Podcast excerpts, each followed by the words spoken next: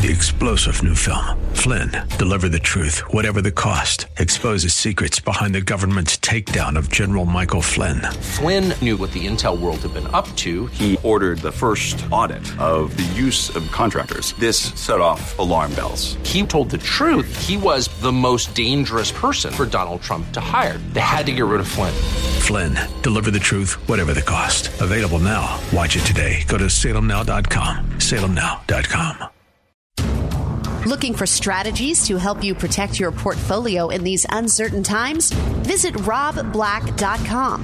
RobBlack.com, powered by EP Wealth. As the years go by, the buzzy words change ever so slightly. Today is Amazon Prime Day in theory, a holiday made up, invented to get us shopping in July, Christmas in July. When Amazon did it, Best Buy copied it, Target, Walmart all followed suit. 10 years ago, on this microphone, talking about the e-commerce sales coming from Amazon Prime Day, moved stock. The buzzwords have changed.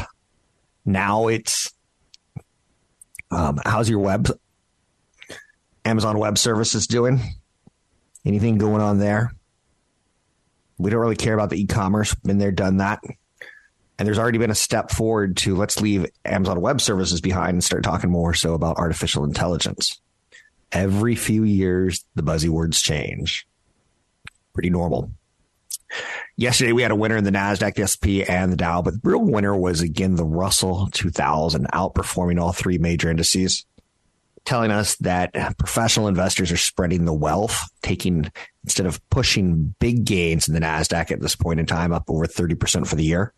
They're now looking at areas like the Russell 2000, utilities, international stocks, areas that have underperformed, and saying, let's put some new money there to let the valuations come down maybe in the NASDAQ, or to grow into those valuations while we wait, we get rewarded in some undervalued areas. It may not be that easy. Kava was up 11% yesterday. That's that big Mediterranean Chipotle-like quick service restaurant. Haven't been to one. Don't really have much commentary on it, unfortunately. It is expected to have a run from the fellows that I talk to in the business. But again, I don't know if I would chase a food IPO, a restaurant IPO. The Federal Reserve is launching FedNow Instant Payment Service. It's a big, big change in our banking system. Those days that you can take to wait for your money to hit your account going to be replaced with a new system that will enable banks to send each other cash instantly 24/7 as an alternative to the existing system that runs only during regular business hours and often takes days to move money. That seems 21st century, and it seems about appropriate. The FedNow-enabled services will soon likely appear at the 41 banks that have been certified to participate so far. People moving money between banks or paying bills could complete their transactions in seconds without the need to plan payments days in advance. Some experts worry that allowing people to drain their bank accounts instantaneously could make Silicon Valley Bank runs more likely. I was going to say Silicon Valley Bank style runs, and I was like, no, internal editor, work it out. FedNow has a transaction limit of $500,000, and banks can set their own ceilings to ensure that customers don't pull their deposits faster than they can say Federal Deposit Insurance Corporation. That's a big banking system rule change. And another big rule change is expected that the large banks are going to have even bigger deposits to certify that they're clear and safe and good. Plus is that it'll make banking feel a little bit more protected from runs. The downside is that banks will make less money. As an investor, I used to say I'd like to own a lot of financials in retirement. Right now, I don't say that. Regulations have changed my structure of a playing field. Big flooding in the Northeast, threatening lives and destroying roads. About 9 million people were under flood warnings yesterday, and some areas experienced once-in-a-millennium levels of rainfall as storms that began on Sunday pummeled Northeast U.S.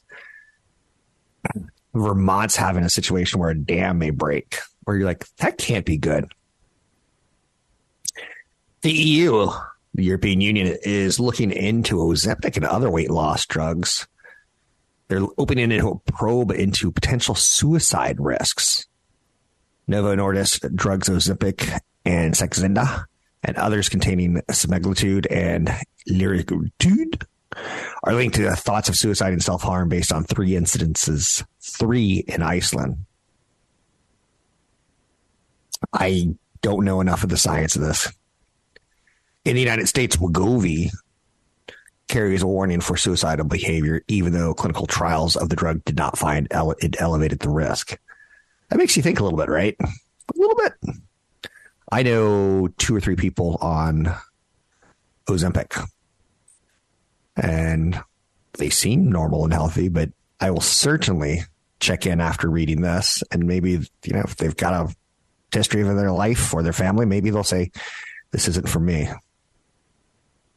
800-516-1220 to get your calls on the air. Anything that you want to talk about, we can talk about. Let's talk about today, because we've kind of hit the headlines there. There's some weakness in mega cap stocks, but the broader market had a good day yesterday. A dip in market rates, which has included the 10-year Treasury below 4%, has been looked at as another support factor amongst the brokerages who upgraded components like Dow, JP Morgan Chase. Jefferies upgraded 3M. It's kind of nice that we're not talking about the Magnificent Seven right now. Not a lot of market moving news. Tomorrow we're going to get the CPI. So it's easy to look at today as, I guess, an administrative day, if that makes any sense. The Invesco S&P 500 equal weight index gained 0.9% on Monday, outperforming the market weighted S&P 500. We're hearing more and more in the last 2 months about equal weighted indexes versus the cap weighted indexes of the Magnificent Seven. So if you don't know that story, the mega caps, the top seven, have gotten 80% of the returns on the S&P 500 this year. And there's still 493 companies, and that's what's starting to outperform in the last 4 to 6 weeks with a little bit of give and take action. I think it's kind of nice to see myself. I want everyone moving forward, maybe not at the same pace, but ultimately everyone moving forward. Carry over upside momentum from yesterday's broad rally. So if your portfolio is those seven big tech stocks, I have a lot of them. I talked about that yesterday. I have them all except for Tesla individually. And then I have them all in various S&P 500 indexes and indexes across my growth portfolio, ETFs and situations like that. So I'm way overweight in mega cap tech. I know that. It's a bit of a problem. So slowly but surely, I'm starting to manage that problem with covered calls and other strategies to help alleviate the pressure. Wait and see mode right now ahead of the CPI tomorrow morning at 5:30 Pacific, 8:30 Eastern. That's going to be the story out there for a while. BlackRock says there's 5 mega forces are about to change how to invest. I'm going to go over each and every one of them in the next segment.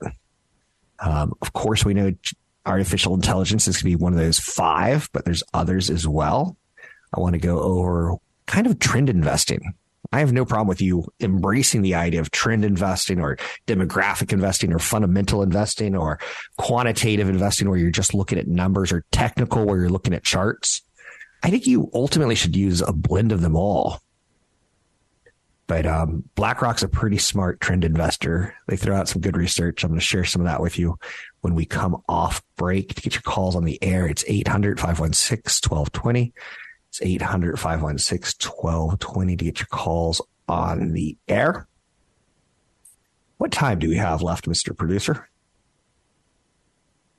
30. There we go. I was looking for the one. S&P 500 is up fractionally today. The Dow Jones Industrial Average up 60. The NASDAQ down 33.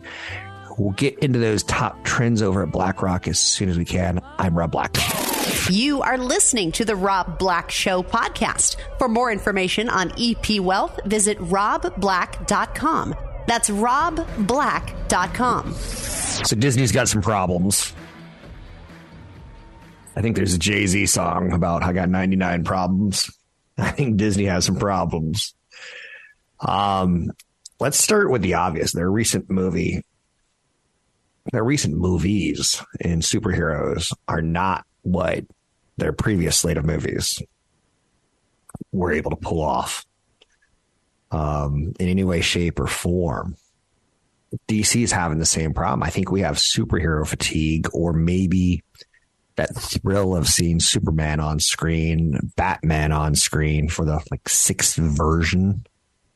Aquaman was kind of cool, but that was a tough movie to watch beginning to end for story development. It seems like people are getting a little burned out on superheroes. That's a big problem for Disney. That's strike one. But listen to this. Attendance at theme parks are down in the United States. They're empty. I'm hearing anecdotal stories of people say they went to Disney or Universal, had no problem. Not like no lines at all, but not like crazy like they used to be. So Disney has some work to do. I do not feel great that they can turn that company around in the short term. Their crown jewel, ESPN, is thinking about going completely online. They've cut talent pretty aggressively, which I understand. The most expensive cost of doing business is labor. So when corporations do that, Microsoft has announced another set of job cuts. The Flash is now the worst box office flop in superhero film history. That's too bad. It was kind of likable. I took my kids to see it. It wasn't great. Maybe you could say this. Maybe you're a little disappointed paying full price, but if you see it as a matinee, it's a little bit better. But biggest flop is not a good phrase to be associated with. Expected to lose about $200 million. What also I think really hurt all movies right now, all movies, are the lack of talk shows. So we're not seeing the Jimmy Kimmels and the Jimmy Fallons interviewing the stars and saying, oh, that looks great. I know you're saying that's a great impression of Jimmy Fallon. Okay, get off my back. BlackRock, this is what I promised. This is what I'll deliver. BlackRock says 5 mega forces are changing investing right now. These include AI, artificial intelligence, energy transitions, an aging population, and geopolitical tensions. Concerning AI, the firm sees data-heavy companies as underappreciated winners. Let's talk about it. So BlackRock comes out with a mid-year report where they talk about 5 megatrends that have the potential to make or break portfolios. BlackRock upgraded the artificial intelligence sector. It cited the huge frenzy of enthusiasm around the budding technology. The company now has an overweight on the space, given the potential boost it can offer to productivity, profit margins, and cost savings. The firm is optimistic that AI will fuel the valuations of not just semiconductor companies, but hardware companies that have AI functions and software and data companies that train the AI.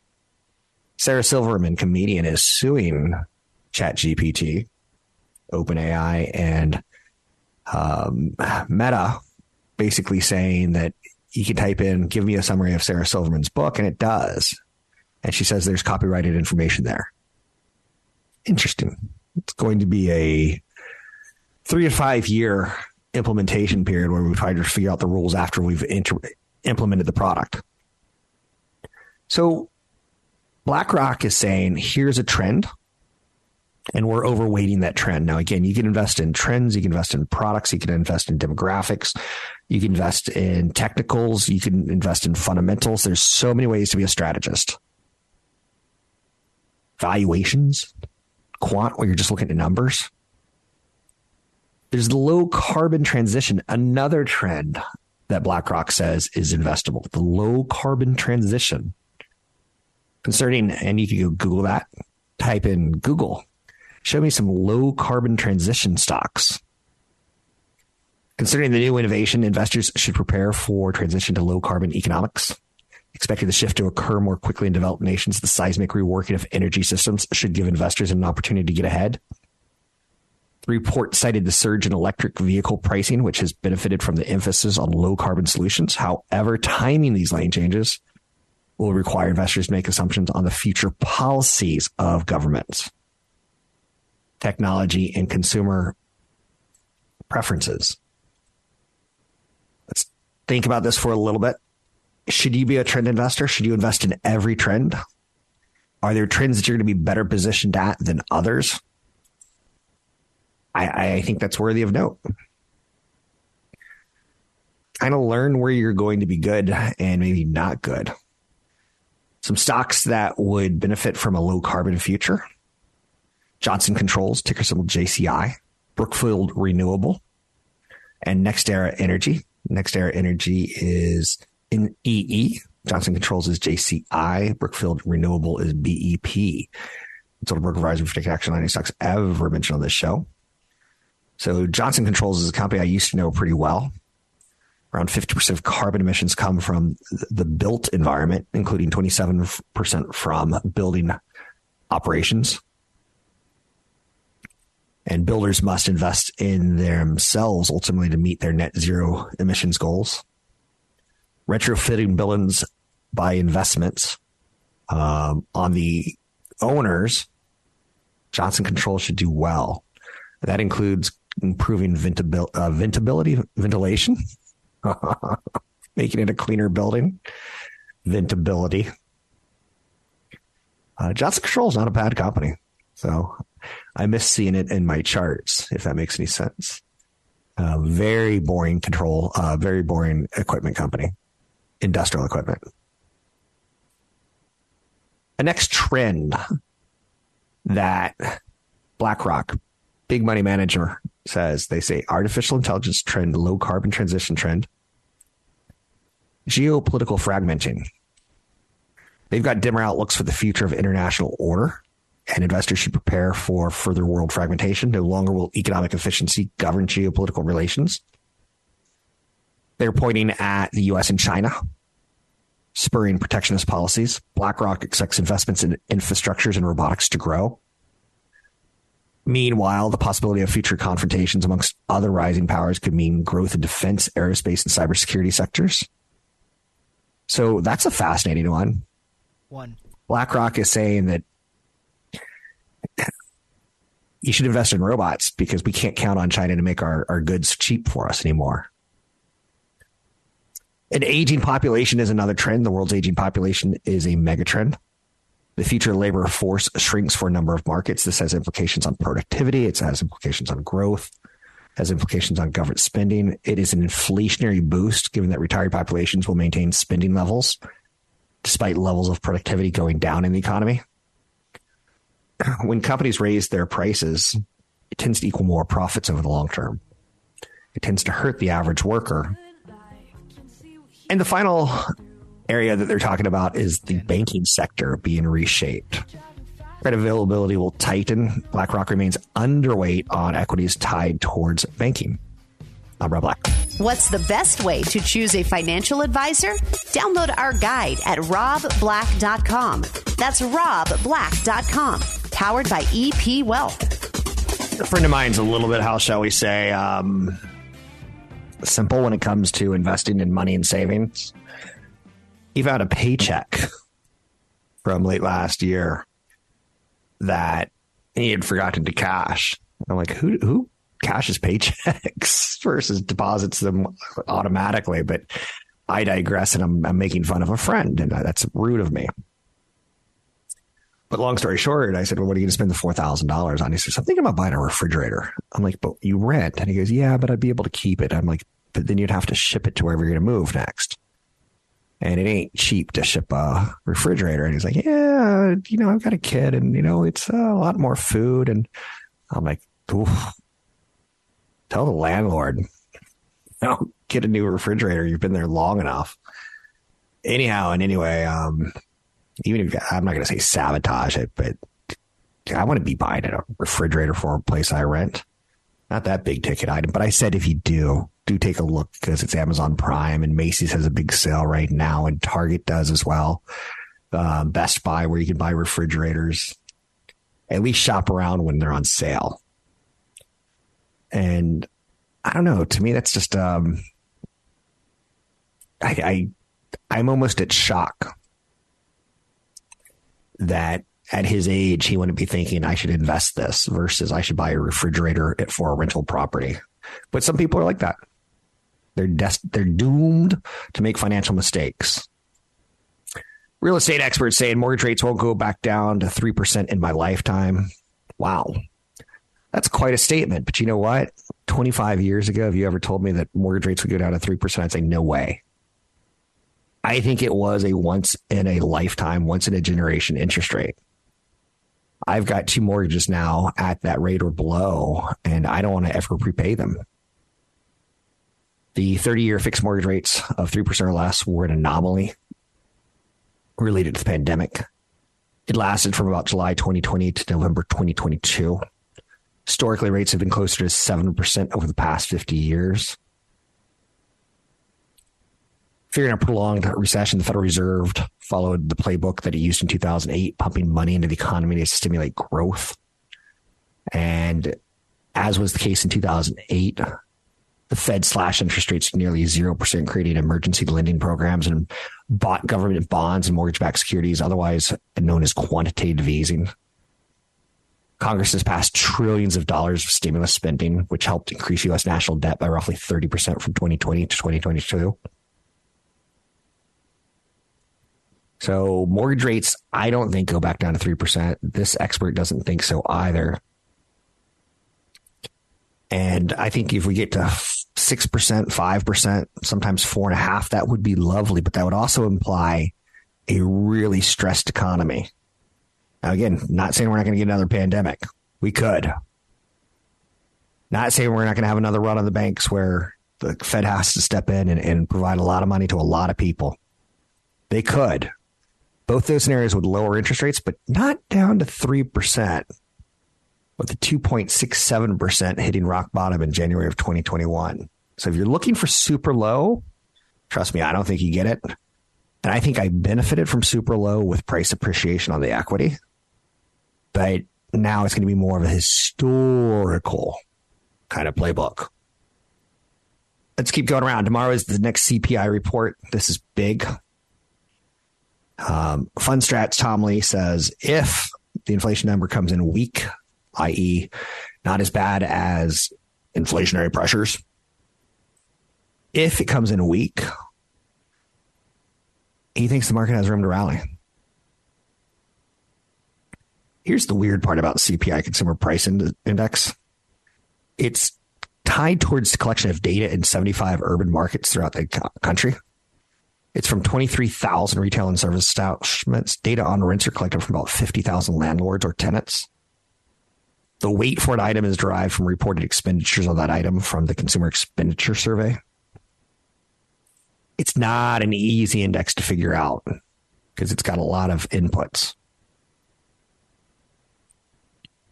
The Fed paused or skipped interest rate hikes at their last meeting, but they are expected on their meeting later this month to raise interest rates 25 basis points. For savers, that's good news. For investors, that's bad news. But the investors kind of know that this game is almost over as far as interest rate hikes go. Keep in mind, we are in the back half of the year. In theory, the Fed would like to be finished raising interest rates before the next election cycle kicks in, so that they don't look political. That's always been the theory, but I don't know if you can feel comfortable hearing that. Generation Xers are worried about Social Security. Always interesting what Generation Xers are up to. The viability of the program. I'm a Generation Xer, but those who haven't prioritized retirement savings may need to ramp up savings immediately. Social Security has never been a system to me that looks like, oh, that's, you know, chocolate ice cream and bananas and like all the good things in the world. Bananas. bananas. That's the best I can come up with. That's chocolate ice cream and all the, like, everything you could ever dream of. I don't know. I guess I like chocolate ice cream. Social Security might have to cut benefits as early as 2034, which when I do the math, I'm like, hey, that's during my retirement. 86% of Generation Xers are worried about their future of Social Security. Older Generation Xers are in their late 50s, while younger members of the generation are in their early 40s. I'm part of the older generation. Social Security is tied towards your investments, not your investments, your earnings. So your window for saving and investing and earning is starting to shorten. Social Security full age retirement 67 for my generation. That could technically shift if lawmakers opt to make changes to the rule. It's an age that might signal a desire to retire. 67. I don't know when I'm going to retire, but I do know I'm going to do some part-time work between now and then. And I don't know if I'll ever fully retire. If I could do a once-a-week podcast, I'm in. I'm 97 years old and I still own Apple. What's wrong with me? Just throwing that down there for you. That's what I'm going to sound like at 97. A recent study out of Northwestern found that the average retirement savings balance amongst workers in their 50s is $110,000. That's my generation, and I'm ashamed of it. $110,000 on top of Social Security is not enough. Sorry. $110,000 will pay you about $4,000 of income and protect that asset till the day you die. Or it's a couple roof changes or a couple car crashes or a medical emergency, and that's it. And then suddenly you're in poverty. Yay, Rob's in a good mood today. Sorry, guys. Can't have it every day. Elon Musk is jabbing at Mark Zuckerberg. It's going full juvenile. They're literally exchanging 8-year-old insults with each other. And it's kind of sad. I feel bad for the CEO of Twitter. She took the job and she doesn't get to like control the company or be the spokesperson of the company. It's still Elon Musk. Now, again, does Elon Musk have a point when he says Threads is just Instagram minus pictures, which makes no sense given that thirst pictures are the main reason people use Instagram? He says, how many times have you read comments on Instagram and wish there were more? He says, personally, never. He's slamming Mark Zuckerberg for saying signups are not really signups when you're just converting Instagram users. Hey, he's got some points.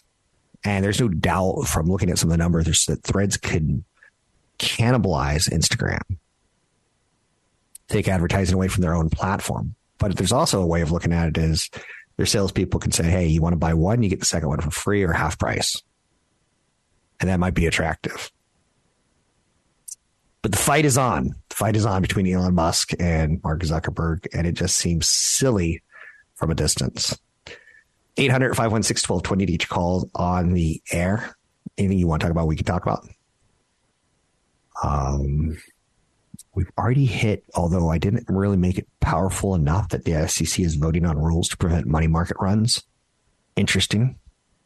Swing pricing would deter a dash for cash by adjusting the fastest withdrawals for the liquidity costs they leave on those remaining in a fund. There's a saying in the woods, so says Gary Gensler, you don't have to outrun a bear, you just have to outrun one of your fellow campers. That's very, very true.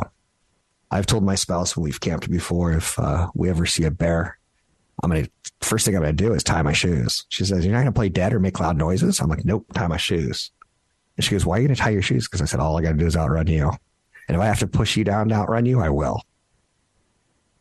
And it's a joke, ladies and gentlemen. I'm not really that mean, but in my heart of hearts, I want to be.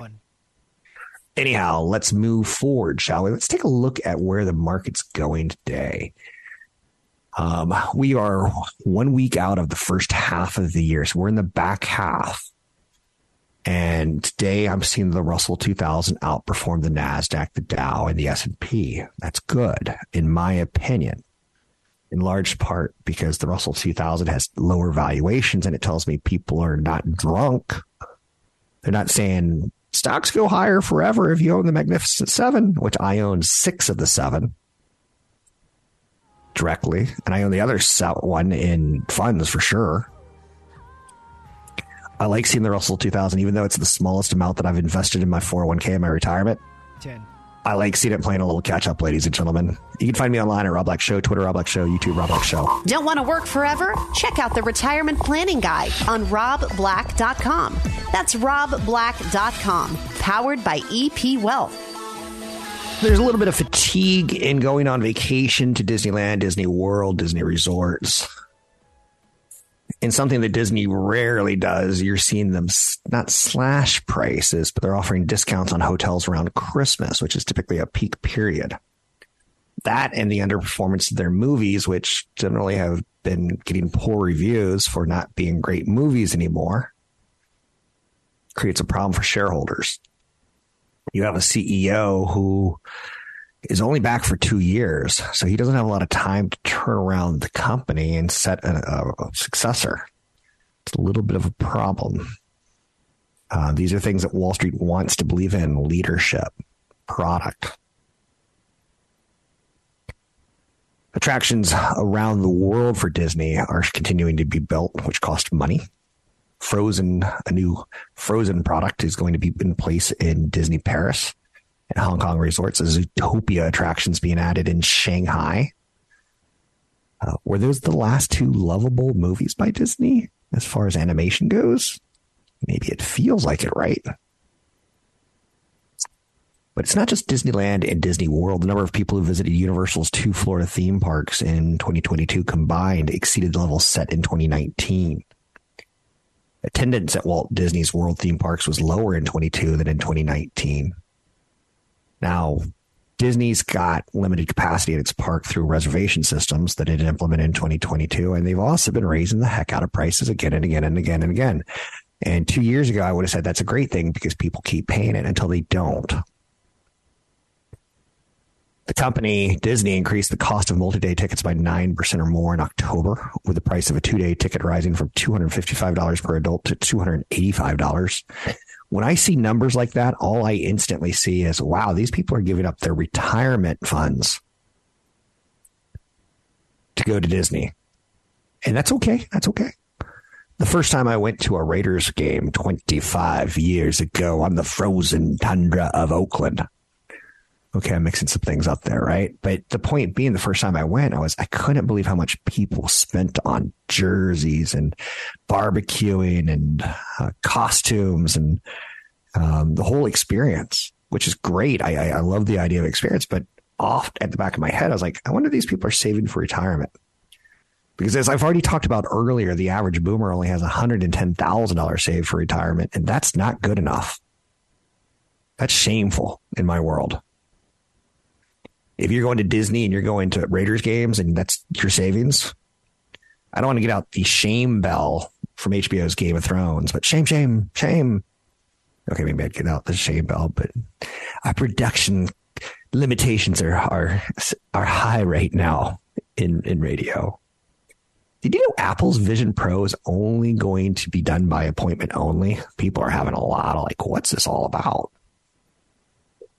You're going to have to go into an Apple store, and they're going to look at your eyeballs, and they're going to look at your prescription, and they're going to craft the thing, the last set of features for you. Again, that's at the beginning of it, not at the end of it. It's worthy of note. And just throwing that down there, the Apple Vision Pro will take far longer than iPad to succeed, but it will spur big revenue is the expectation. Keep in mind, Apple's AirPods, when they first rolled out, people were like, that's kind of weird looking. People never go with that. Took some time, but it grew into it nicely. In 2004, 3 years after its launch, Apple broke the iPod out into its own sales category. That's when you know it's doing well. When Vision Pro gets its own sales category. By the time the iPhone was announced, the iPod was the source of almost 40% of annual revenue for Apple. Can you imagine? the iPhone kind of gobbled up the iPod. Americans went nuts over iPods. Remember the dancing shadows? Or dancing silhouettes, maybe is the right way of saying it. The original iPhone sold 1 million units in less than 3 months and topped 10 million units during its first full year. By 2009, it generated a third of Apple's revenue. The iPad was an instant blockbuster, making Apple nearly $20 billion in revenue, or about 18% of its sales. You can kind of see how they try to work launches. But the Apple Vision Pro, which will likely be placed in the same financial reporting category of AirPods and Beats as devices, and the watch, you know, finally they got their own breakout category. So Apple plans appointments for Vision Pro launch. They're looking for localizing its international debut. The appointment strategy mirrors the Apple Watch debut in 2015, when you were encouraged to go in and find the right band and take a look at the different colors and how you wanted to spend on it. So they're going to try to get it into the stores so that they can get the proper head sizing, the right light seal, the optional prescription lenses, the head strap at one time rather than waiting for a delivery of putting it all together yourself. I was playing with the new iOS 17 operating system. It's getting a little bit better, but it's not revolutionary in any way, shape, or form. There's little interface tweaks to the mental well-being, the deleted photos album, the home app. Apple Music's getting enhanced credits menus. So again, I'm not feeling like this is a massive change so far after 3 updates. I do like some of the stuff they're doing with photos, though. I will throw that down. As a guy who has kids and who cherishes his photos that he has his kids of. Anyway, the Hollywood strike now is starting to get expensive. The strike is said to be costing California $30 million a day. If it runs over 100 days, that would be about $81 billion in direct wages from 800,000 film and TV jobs. Much of the Hollywood unrest is a result of streaming rise as studios like Netflix and Disney hustle to crank out new content to keep subscribers happy. You can find me online at Rob Black Show, Twitter, Rob Black Show, YouTube, Rob Black Show. I'm Rob Black. Thanks for listening to the show. And any ideas or feedback, always welcome as long as they're cool, kind. Rob at RobBlackShow.com. For more information about EP Wealth, visit RobBlack.com. That's RobBlack.com. 3-star General Michael J. Flynn, head of the Pentagon Intelligence Agency, knew all the government's dirty secrets. He was one of the most respected generals in the military. Flynn knew what the intel world had been up to. He understood its funding. He ordered the first audit of the use of contractors. This set off alarm bells. The explosive new documentary, Flynn, Deliver the Truth, Whatever the Cost, and covers the facts behind this scandal. Flynn told the truth. He was the most dangerous person for Donald Trump to hire. I find out the worst enemy that I'm going to face in my life is right here in America. They took my assessment and they wanted me to change it. And I was like, I'm not changing it. They had to get rid of Flynn. With in-depth interviews, archival footage, and never-before-seen personal records of the man behind the headlines. I just felt like I was drowning. Flynn, Deliver the Truth, Whatever the Cost. Available now. Watch it today. Go to SalemNow.com. SalemNow.com.